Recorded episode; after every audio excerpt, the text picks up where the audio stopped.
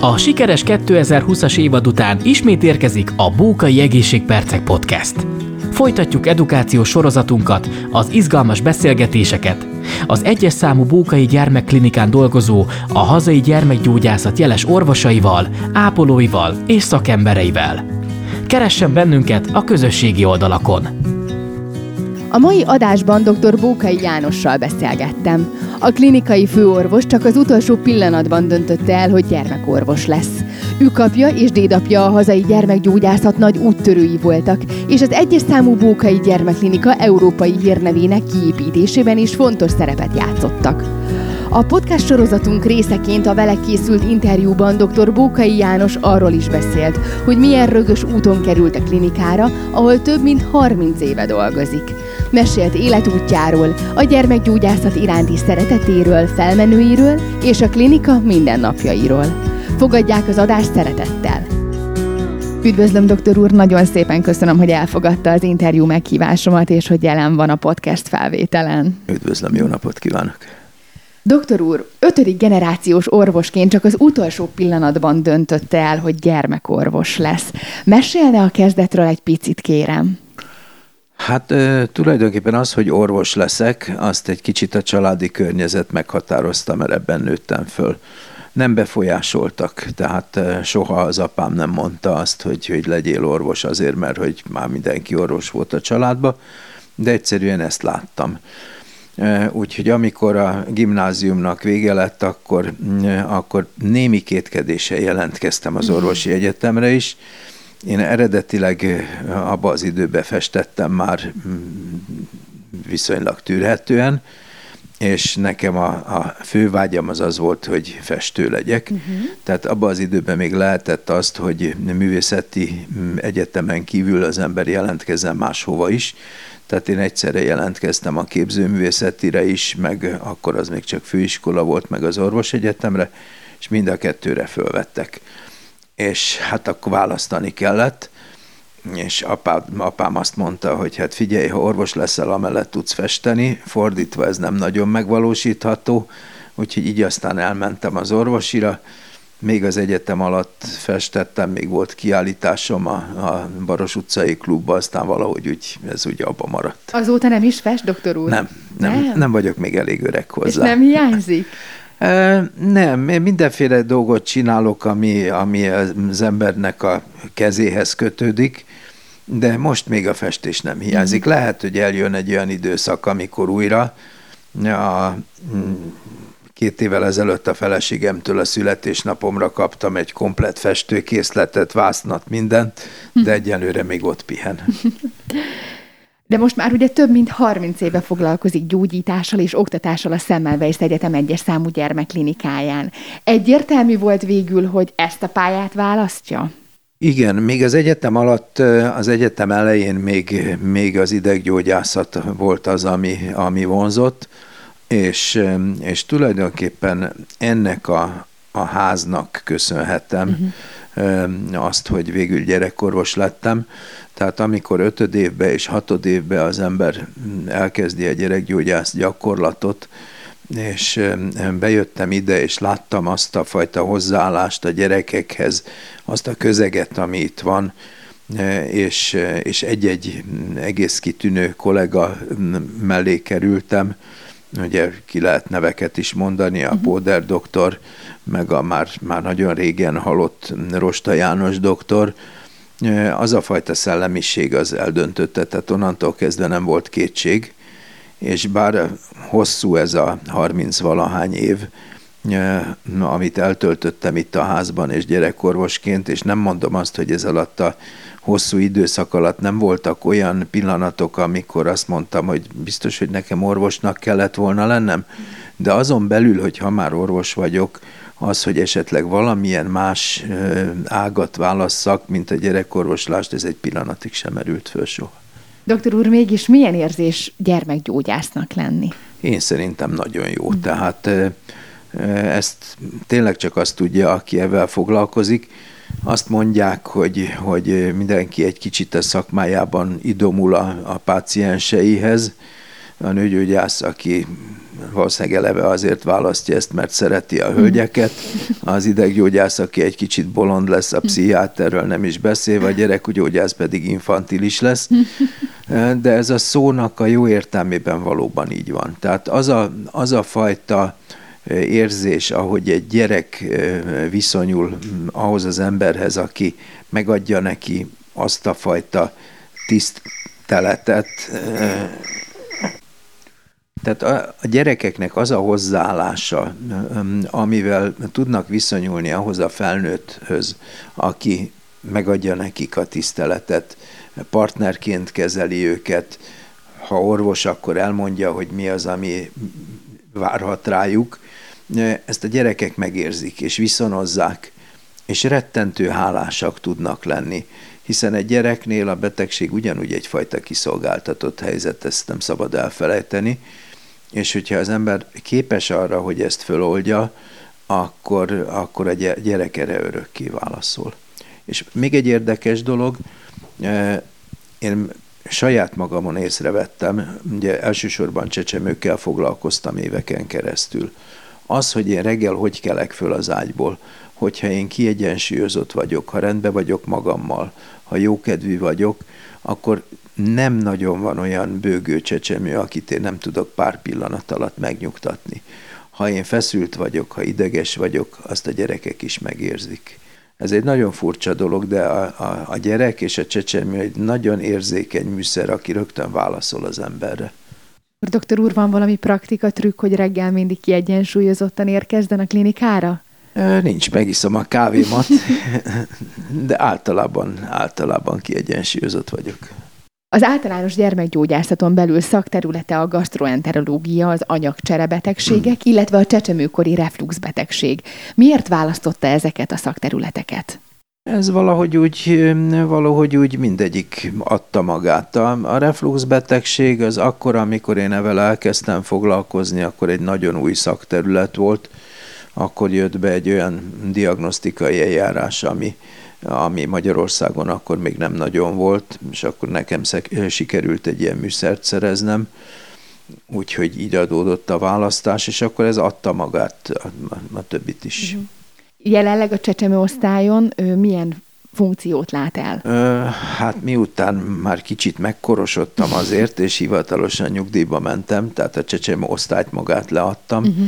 Úgyhogy jelenleg egy ambulanciát csinálok, az anyagcserebeteg csoporton belül foglalkozom egy jó körülhatárolt anyagcserebeteg csoporttal, az úgynevezett fenélketonúriásokkal. Igen, ezt fel is szerettem volna tenni ezt a kérdést, mert hogyha jól tudom, ugye a legérdes, legérdekesebbnek a genetikai kutatásokat tartja, és ön is az elmúlt tíz évben egy genetikailag meghatározott anyagcserebetegséggel, amit előbb is említett, ez a fenilketonúriával foglalkozik. Kifejteni részletesebben nekem, doktor úr, hogy ez konkrétan mit jelent? Hát ugye ez egy olyan vele született genetikailag meghatározott betegség, amit ma kötelező jelleggel szűrünk, tehát a egy újszülöttnek a 48-72. órájában kötelezően levesznek vért, új begyszúrásos vért, vagy sarokból veszik, és ebből a néhány csepp vérből 26 ritka anyagcserebetegséget szűrünk, ebből az egyik ez az úgynevezett fenéketonúria. Ennek az a jelentősége, hogy addig, ameddig ezt nem ismerték föl, nem szűrték, nem kezdték el ideje korán kezelni egy megfelelő diétával, vagy esetleg gyógyszerrel, addig azok a gyerekek, akik ebben a betegségben szenvedtek, ezek szellemileg visszamaradottak, azok, akik élnek belőlük, azok otthonokban vannak, önálló életvitelre képtelenek, viszont onnantól kezdve, hogy ez a szűrés elindult, időben felismerik, időben elkezdik kezelni, ezek a betegek gyakorlatilag diéta mellett teljes életet élnek. Nekem van olyan betegem, ahol mind a két szülő fenélketonúriás, úgy jöttek össze gyerekkorukban egy ilyen táborban, a saját gyerekük is fenéketonúriás, a papa a számítástechnikával foglalkozik, a mama tanárnő, és a gyerek is kitűnő eredményekkel végzi az iskolát. Tehát ezt lehet elérni megfelelő kezeléssel és szűréssel. Ha tapasztaljuk a gyermekünkön ezt a fajta betegséget, akkor a szülők ilyen esetben mit tudnak tenni? Hát nem tapasztaljuk, tehát hogyha ezt nem szűrjük, ugye ez, ez kicsit mm, olyasmi, mint a magas vérnyomás, uh-huh, amit, uh-huh. amit az ember nem tapasztal, esetleg semmi tünete nincs, de szép lassan rombol. Uh-huh. Ugyanilyen ez a betegség is. Ami, ami érdekes az az, az orvosnak a feladata. Tehát uh-huh. az orvosnak az a feladata, hogy amikor kiderül, hogy a gyereknek ez a betegsége van, akkor a szülővel megértesse egyrészt azt, hogy igen, nagyon nehéz egy diétát betartani, és ez bizonyos fokig az egész családnak az életét befolyásolni fogja, de viszont el kell mondani, hogy mi a tét. Uh-huh. Most az a szülő, aki ezt felfogja, ha az orvos ezt megfelelően elmondja, és a szülő felfogja, akkor el tud jutni oda, mint amit az előbb említettem, hogy egy teljes életet élő gyerek lehet, aki, aki benne ugyanazok a potenciálok megvannak, mint egy egészségesbe. Ha ezt az orvos nem jól interpretálja, ha a szülő nem fogja föl, ha netán a szülő úgy gondolja, hogy ja Istenem, de hát most miért ne lehetne mégis ez a szegény gyerek ebből, vagy abból, vagy amabból, és ennek az a vége, hogy, hogy megint csak fölmegy a fenilalanin szintje, és rombolódik az idegrendszere, az a gyerek károsodott lesz. Tehát itt az orvosnak is, és a szülőnek is óriási a felelőssége, hogy, hogy a kezelést, a diétát megfelelően vigye, mert ez a gyerek jövőjének az áloga.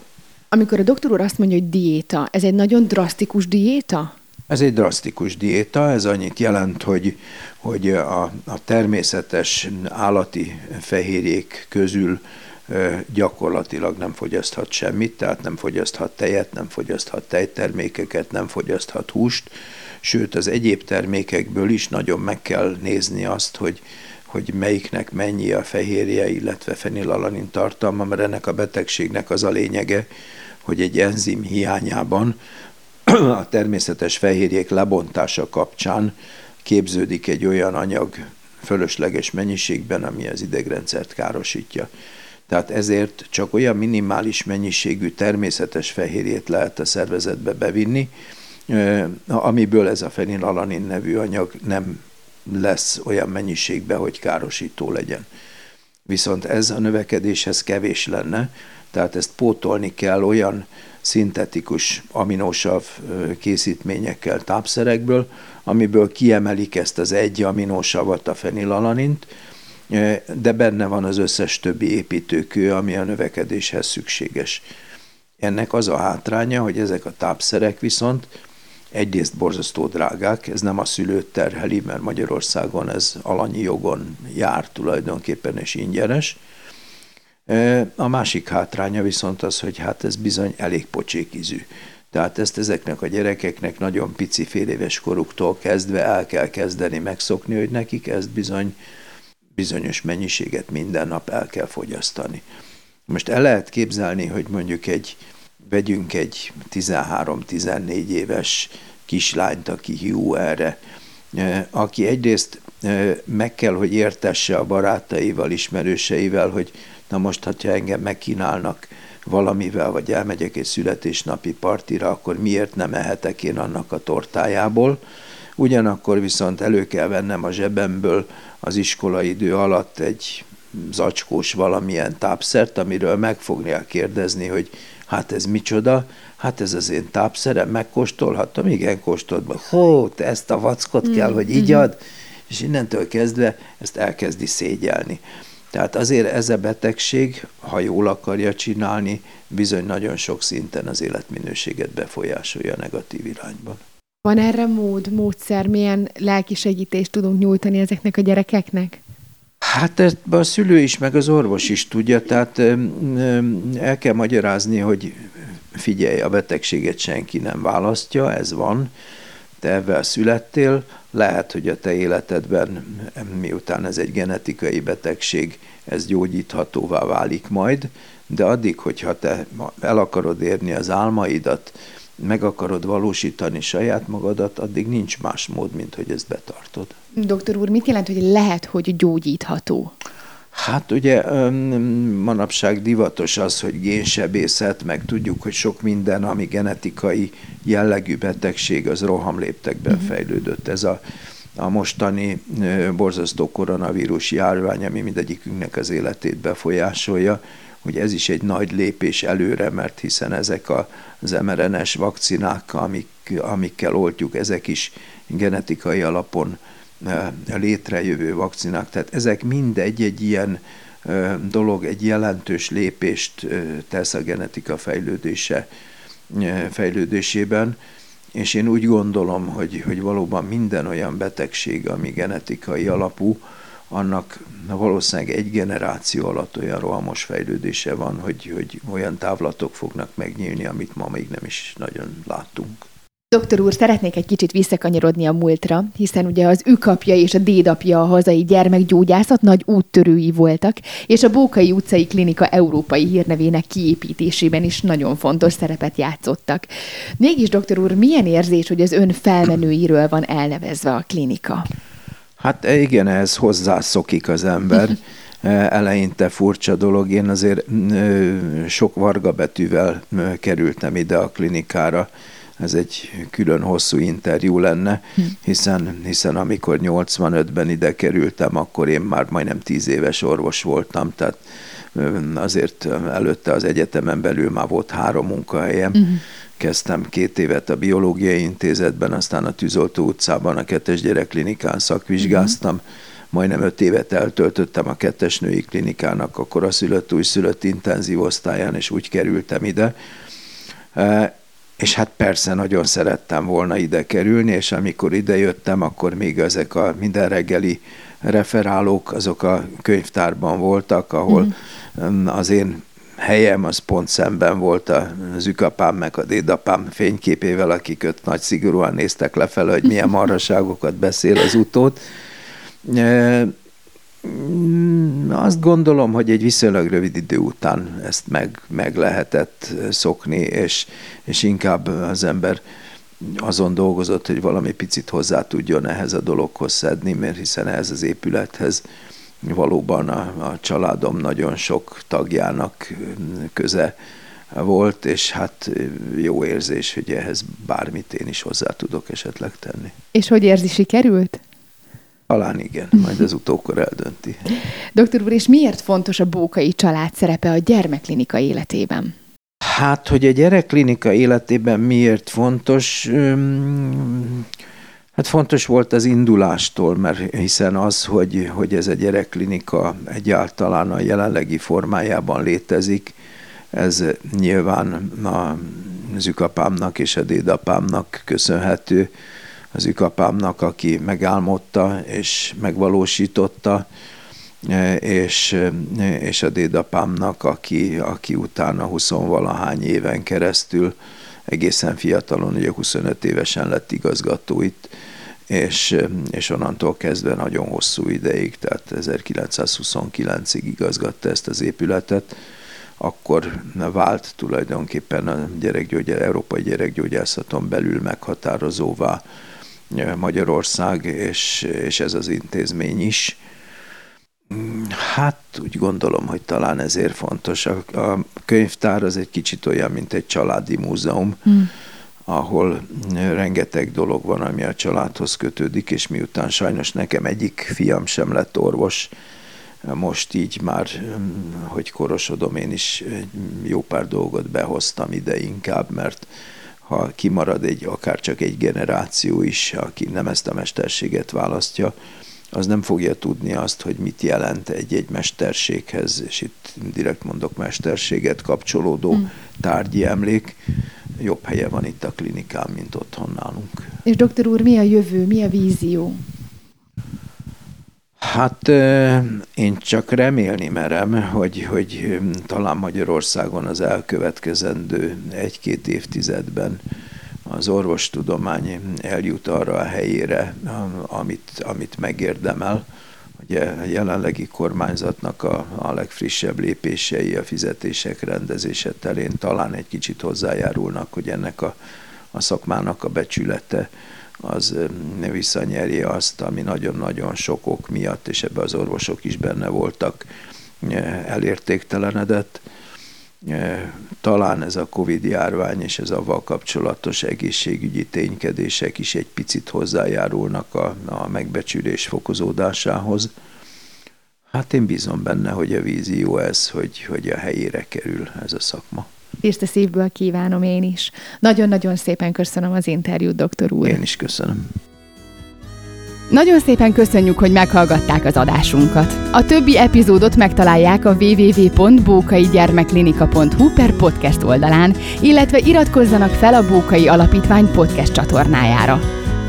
Bókai ambasszadorként kifejezett célom, hogy a kommunikációs csatornáimat felhasználva minél nagyobb támogatást szerezzek a Bókai Gyermekklinikán gyógyuló gyermekek számára. Gyűjtésemmel szeretném segíteni az Európában egyedülálló Bókai Arcrekonstrukciós Centrum létrejöttét. Csatlakozzon ön is a kampányomhoz, segítsünk együtt. Egy kicsit a kicsiknek. Bővebb részletekkel kapcsolatban a Bókai Gyermekklinika Alapítvány weboldalán tájékozódhatnak. A podcast a Magyar Nemzeti Bank támogatásával valósult meg.